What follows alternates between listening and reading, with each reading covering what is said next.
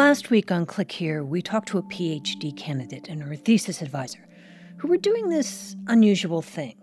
Stefan still has a lot of the physical artifacts. I mean, I can show you. Do you want to see some of them? I'd love to. That's Sarah Meiklejohn and Stefan Savage from the University of California, San Diego. And about 10 years ago, they started buying all kinds of random things on the internet. They were trying to prove a theory. So, like, we have a Guy Fawkes mask, very on brand for the time, some earrings, we have some organic Colombian coffee beans. They were shopping for things and paying for them with cryptocurrency to see if they could trace the transactions. There was an assumption that because there were no names in Bitcoin, there was no addresses, that it was really anonymous. We told part of the story last week, and all of it was inspired by a new book by Wired senior writer Andy Greenberg. It's called Tracers in the Dark, and it's all about how Sarah Meiklejohn figured out that cryptocurrency wasn't shadowy and mysterious. That's because of a public digital ledger that keeps track of all its transactions, known as the blockchain, which, of course, is public, transparent, and allows everyone to look at it it's a little hard in retrospect to imagine thinking like oh wow that's you know that's how i'm going to hide all my criminal activity um, you know again in this like immutable ledger. A ledger on which you can follow the money to crimes it paid for and the people behind them. But sarah's shopping spree was just an opening act in a much bigger story that came to involve drug dealers hackers and crypto thieves. And now We'll go behind the scenes with some of the people who helped bring them to justice. I'm Dina Temple Raston, and this is Click Here, a podcast about all things cyber and intelligence. Today, a special live episode on stage with three people who watched and helped the cryptocurrency tracing industry grow. The session turned out to be a kind of masterclass in financial cyber warfare. I still thought like if you if you're careful, if you like go through a few more obfuscating steps, like if you put your money through a few addresses before you do the drug deal or something, you can stay a step ahead of these guys. Stay with us. If you're looking for a daily guide to cybersecurity news and policy, sign up for the Cyber Daily from Recorded Future News. It serves up the day's most interesting and important cyber stories from our sister publication, The Record, and then aggregates all of the big cyber stories you might have missed from news outlets around the world. Just go to therecord.media and click on Cyber Daily to get all you need to know about the world of cybersecurity right in your inbox. Hello, I'm Adam Fleming from the Global Story podcast from the BBC World Service we are looking at Lina Khan, the face of the US government's battle to regulate big tech. She's already redefined the way we talk about monopolies. Now she's taking on the likes of Amazon and Meta. But who is she? And will she win? The Global Story brings you fresh takes and smart perspectives from BBC journalists around the world. Find us wherever you get your BBC podcasts.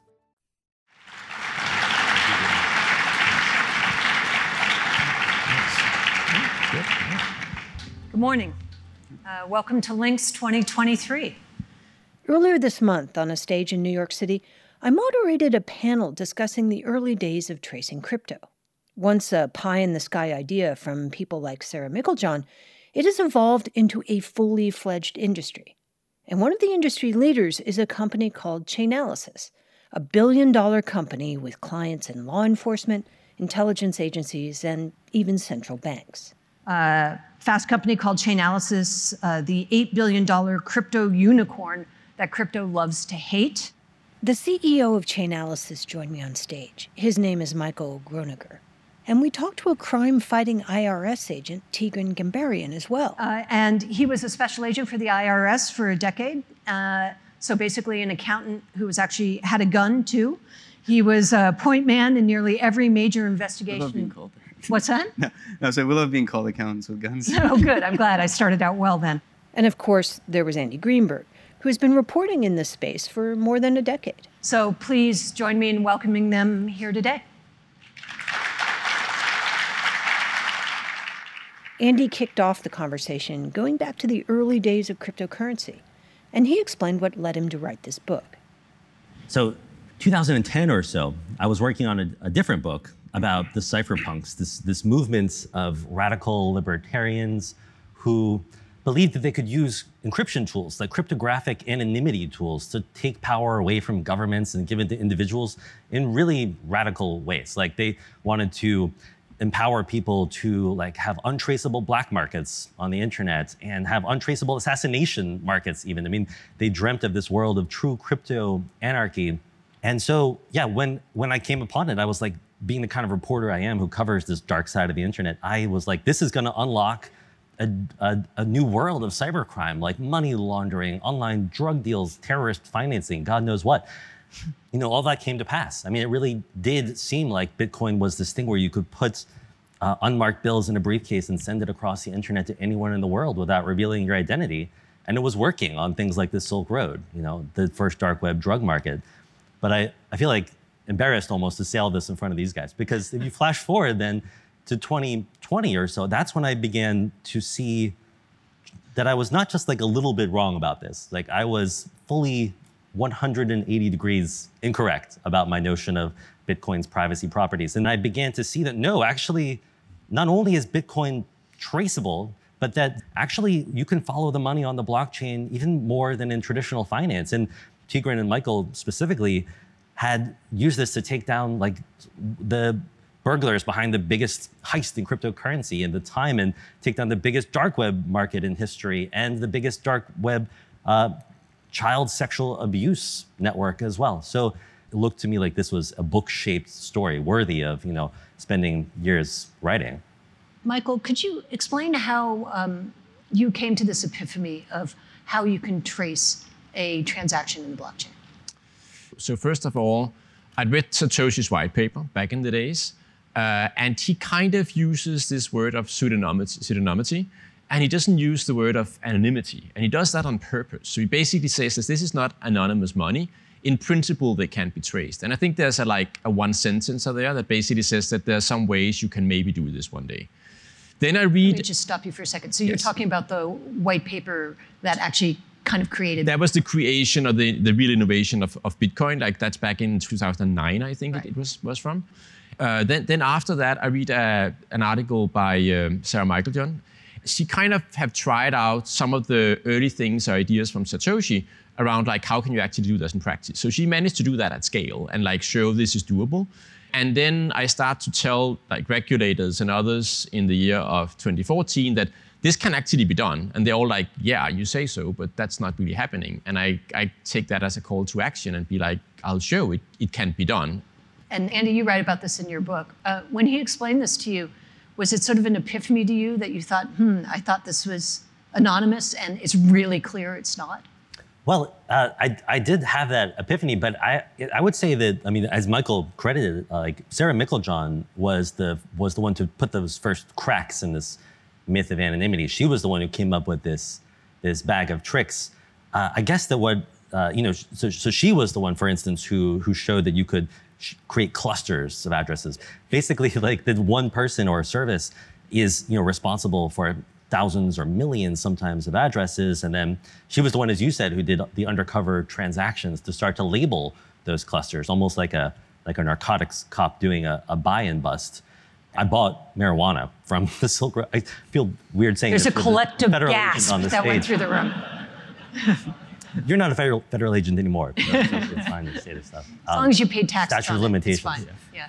And yeah, so I, I asked Sarah, like, can you trace my transactions? And she did immediately. She showed that I had done basically uh, an illegal drug deal in, in public view. So didn't go to prison. Did you get the drugs?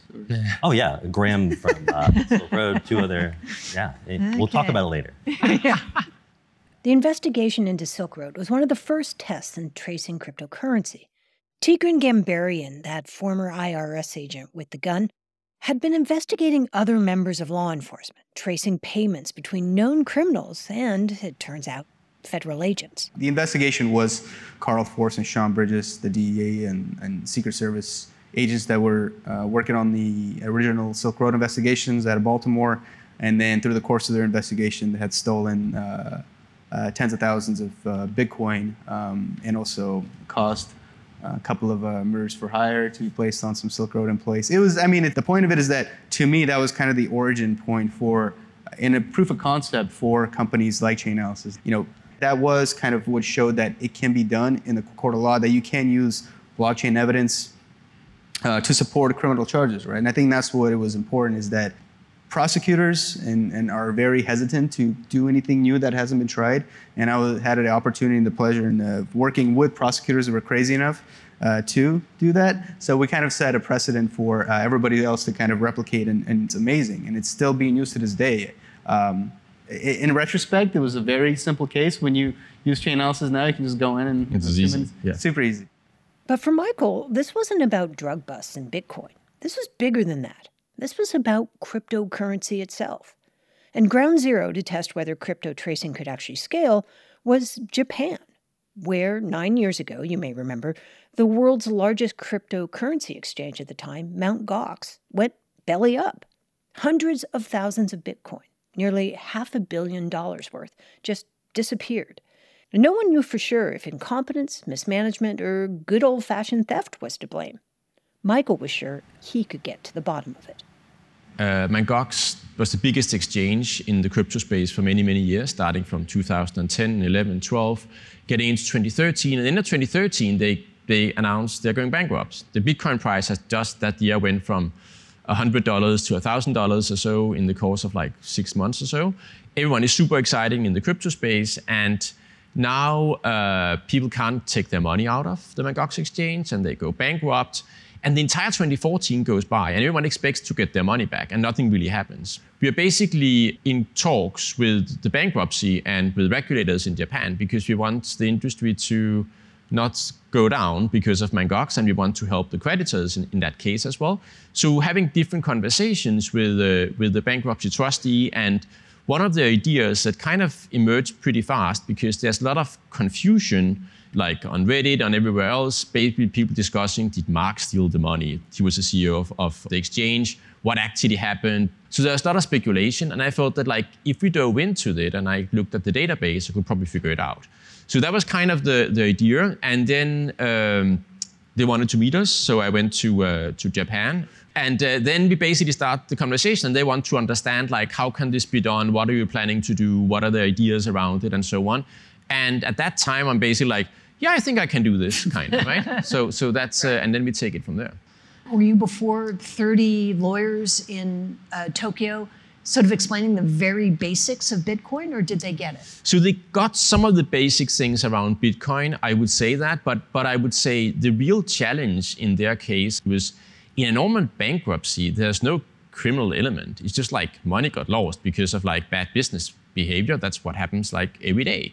But in this mode of like, what should we actually trust here? Because a lot of people on Reddit says that there's a problem with the management, and now this, these people come to us and tell us that maybe there is, and they want to help investigate it. So they want to, to, to gain, to build some trust with us and figure out, is it right? So you get access to the Mt. Gox database, and you see there are some transactions, and then you look at the blockchain, and then you can work back from that to figure out what's missing, right? Yes.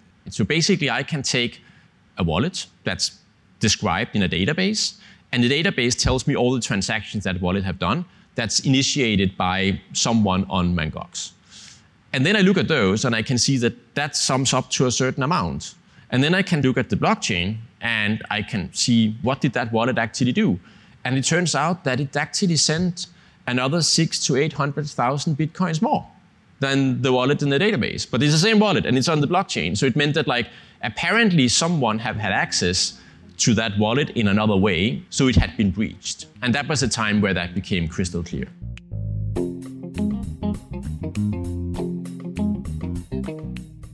When we come back, we explain how being able to confirm cryptocurrency transactions completely changed the landscape of cybercrime. Stay with us.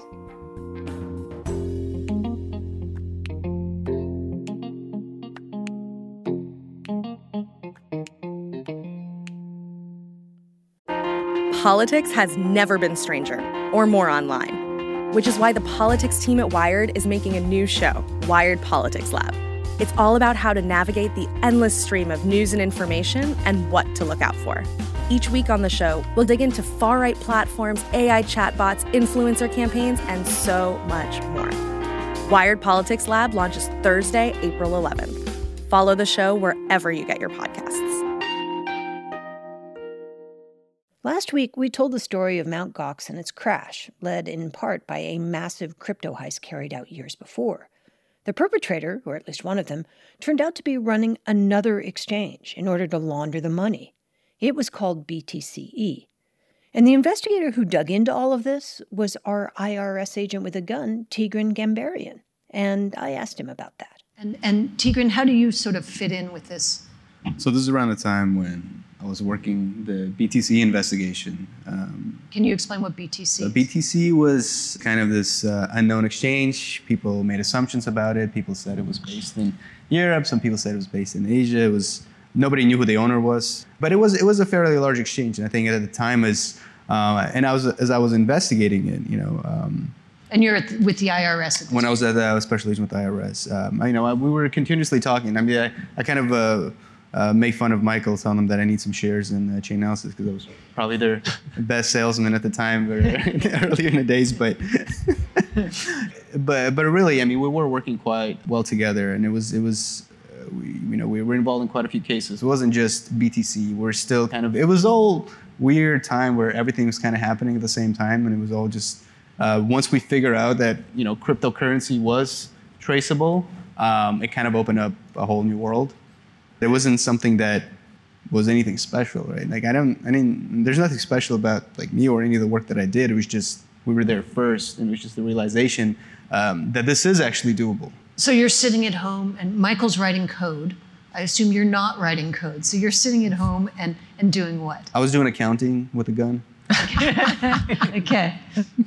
uh, no, I mean, I mean, at what point? Well, so the gun's on the table and you're looking at your computer screen uh-huh. and you're trying to figure out patterns. And Michael is doing it um, in a sort of coding way. What are you, how are you doing? So I didn't even know about Michael I, yet when I was started looking at cryptocurrency. When I started working at it, you know, um, you know, this case came up, and everybody's like, "Oh yeah, Bitcoin's traceable. We can totally do this." I'm like, and then I was like, "Has anybody actually done this?" Like, no, but it's all there. And so I had to actually go there and I'm like, am I, there's something wrong with me? Am I not getting this? Like, I don't think this has been done. And, and every single time uh, where this was kind of brought up, there's no actual evidence of somebody using or tracing cryptocurrency to identify specific illicit transactions and specific uses of illicit transactions.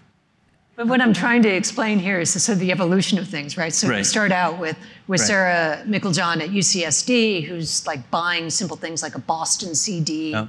And then it expands even further to what Michael did at Mt. Gox. So, did you approach it differently because you were looking at things as a single person, whereas Michael was looking at something with wallets and clusters? Or did you guys come in and be able to put your both your lenses on this in a way that that strengthened it?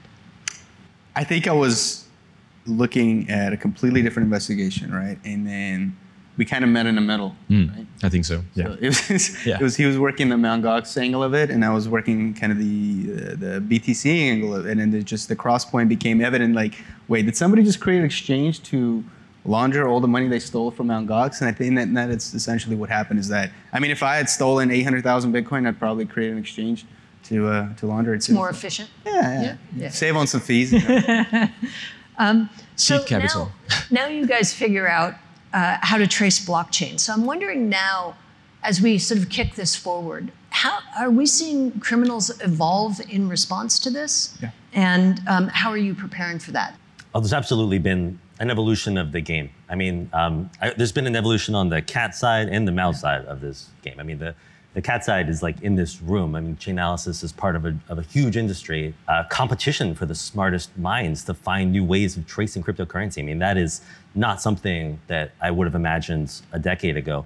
But yeah, the, the mice are responding and they are adopting more and more privacy technologies like Monero, which uh, is like a newer coin that kind of tangles up everybody's transactions on the blockchain and integrates like mixing and obfuscation in every transaction, and Zcash, which is uh, uses this newfangled technology called zero knowledge proofs to essentially encrypt the entire blockchain. So there is like, in theory, no no foothold or fingerprints of any kind for a Chainalysis or a Tigran for that matter to exploit. I don't know, it feels weird to say this on stage. I've seen a leaked Chainalysis document that suggests that Chainalysis is not uh, unable to trace Monero in a lot of cases. Um, I don't know about Zcash. Zcash looks like it's truly untraceable. Right. Um, so I'm looking at Michael as I Yeah, say Michael, this. Michael, any, do you want to any, any give us an idea? I'm, I'm putting on my poker face. No, I'm saying basically, um, I think I think one of the main premises, as as you described early on, was basically is crypto here to help the cypherpunk movement, right? Is that's really the core value proposition, the strive towards true anonymity in this world. And I've always been of the opinion that that's actually not the case. The case were that like it's here to create uh, like financial freedom. It's basically here because value wants to go to the blockchain because it's more optimal to be there. And I think that's the reason why we have the growth in the crypto space. And then I got the same question, but like, will the miles not run faster, be better over time? And can you follow that trend? And what's going to be the next thing? And I got that from investors for everyone. And I always met that with one, with one answer and say, like, try to look at numbers. Like, if, if Zcash and Monero is going to be the biggest cryptocurrencies of 2023, yes, then I was wrong. And then I probably will never be able to do this. But the fact is that that's not what people do. They buy Ethereum in big amounts. They go into Solana. They use Bitcoin still. They do a lot of other things. And they're not like the main priority of those uh, cryptocurrencies is definitely not anonymity and hardly privacy for some of them, actually. And that means the volume of, I would say, legitimate cryptocurrency or like easy to trace cryptocurrency is huge today. And Monero and Zcash has stayed like a pretty niche uh, problem. And in the world of anonymity and like understanding different things there, if the anonymity set is small, it takes very few mistakes to actually be able to identify someone. Right. If the anonymity set is huge, like millions and tr- billions of people, yes, then it becomes way harder and like it's much more costly to do. What are you seeing, Tigran? So, I don't think Satoshi. I mean, when, when, when was when did Bitcoin uh, go, go live? It was it was two months after uh, Lehman Brothers collapsed, right? I don't Yeah. think I don't think he created the Bitcoin white paper to hide his marijuana purchases, right? I don't think I don't think he was. It, this was his goal, right? His, his goal is to empower people and kind of limit the impact that you know a bank collapse could have on users, right? Basically, putting the power and the control of the people so they can use money and not have to worry about a bank collapsing, right? So I think, I mean, the, the, I guess the anonymity of it is, you know, privacy of it is is an element of it, but the public-facing blockchain, right? Being able to confirm transactions, being able to, you know, not have to have a you know third party involved in a transaction. I think that was the goal. I can actually go in and using tools like Chainalysis and confirm for sure this money came from a dark net marketplace, whereas a bank is only going to make assumptions. So to me, blockchain is kind of the best of the both worlds. It empowers people, but at the same time, it allows exchanges and law enforcement to actually play a big role in it and be able to identify these transactions. So, what I'm hoping is that our last half hour conversation gave you a little taste of what's in Andy's book, Tracers in the Dark. And I hope you'll uh, read it and learn more about this. And I hope we whetted your appetite. Thank you very much for being here this morning. Thank you.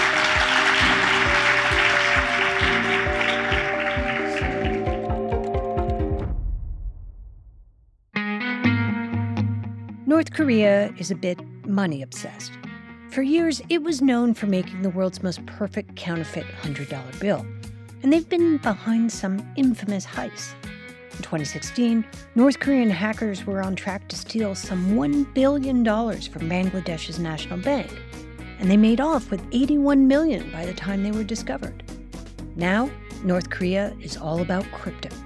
Authorities say they were behind last year's $100 million heist at the crypto transfer company Harmony, and they appear to have come up with a new, ingenious way to launder their ill gotten gains.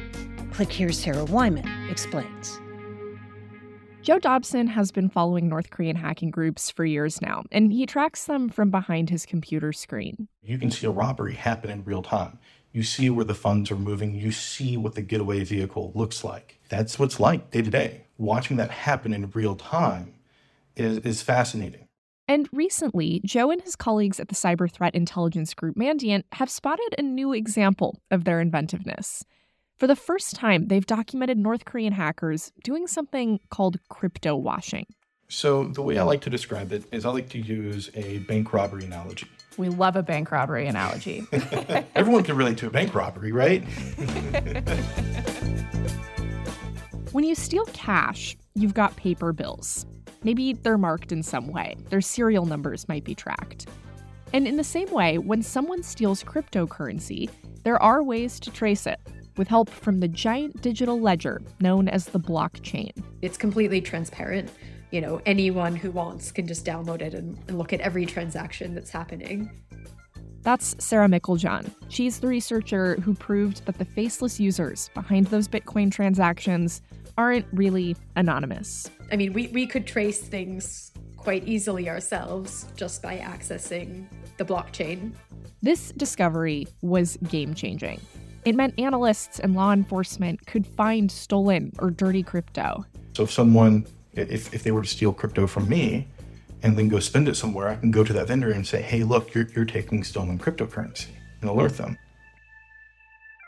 But if you can launder that dirty crypto and somehow trade it out for untainted cash, well, then you can spend that Bitcoin or Ethereum without anyone knowing where it came from. Back in 2016, the North Koreans did an analog version of this after they stole millions of dollars from Bangladesh's national bank. And it turned out to be quite the project. Uh, they spent, what, a, a month laundering the, the, the funds that they got out of that bank heist. The whole thing involved a casino, some actors. They even swapped millions of dollars in stolen money for poker chips. Like I said, it was complicated and expensive. Even then, they had to, you know, they had to pay all kinds of middlemen and other folks to help with that laundering process. So, not surprisingly, now that they have billions of dollars of stolen crypto burning a hole in their pockets, they need a way to wash the dirty trail away. And what they came up with is essentially having some people print new money for them, which, when you're talking about crypto, means they mined some nice, new, clean Bitcoin, and they paid for that effort with the stolen crypto. But yeah, when, when we saw it, it was very much a duh moment of, oh my gosh, like, why didn't I think of that before? It really does make so much sense. Like when once you really sit down, you think about it, you think about the, the laundering process. Like how how can I take dirty crypto, turn it into clean crypto in a way where folks can't track it easily, but you still get most of the funds back. Are you surprised that this is the first time you've seen someone washing stolen crypto this way? I'm, I'm sure that North Korea is not the first one to use stolen cryptocurrency in this kind of laundering mining process. But to see a nation state actor do it, I think that's notable. Now, Joe and his colleagues are on the lookout for others to start doing this too. It's a way of avoiding the traditional banking system. And now look look at how sanctioned Iran is. Look at all the sanctions that were levied against Russia after the invasion of Ukraine. We would be fools not to think that uh, they don't take notice of how successful North Korea has been. If North Korea is doing this, how long until another nation is doing this? And how long until a non trivial portion of that mining process is run by nation states? And all their billions in ill gotten gains could just vanish. I'm Sarah Wyman and this is Click Here.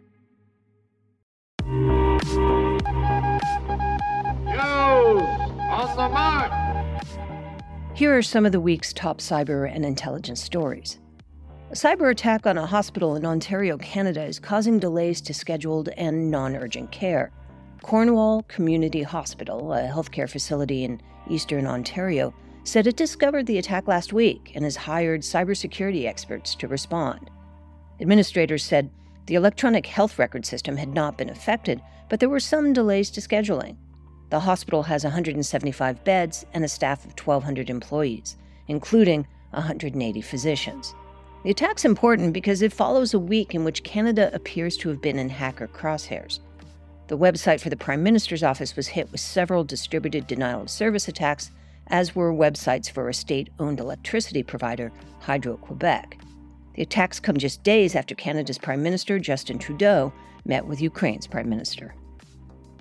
German automotive and arms manufacturer Rheinmetall suffered a cyber attack late last week. The company's industrial arm, which produces, among other things, auto parts, was targeted. The company said in an email to Recorded Future News that its defense division, which produces military vehicles, weapons, and ammunition, was still operating reliably.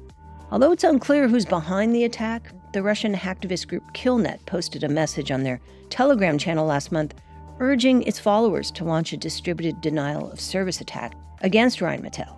The company is in talks to build a new tank factory in Ukraine. And finally, Google and a coalition of cybersecurity companies and organizations unveiled several new initiatives intended to encourage ethical hackers to discover and disclose vulnerability and to protect them from legal trouble when they do so. The companies have established a legal defense fund and an advocacy group called the Hacking Policy Council, which will lobby for legislation and regulations to protect good faith actors who find vulnerabilities and report them. This is a trend the Justice Department recently amended its charging policy to explicitly discourage going after ethical security researchers.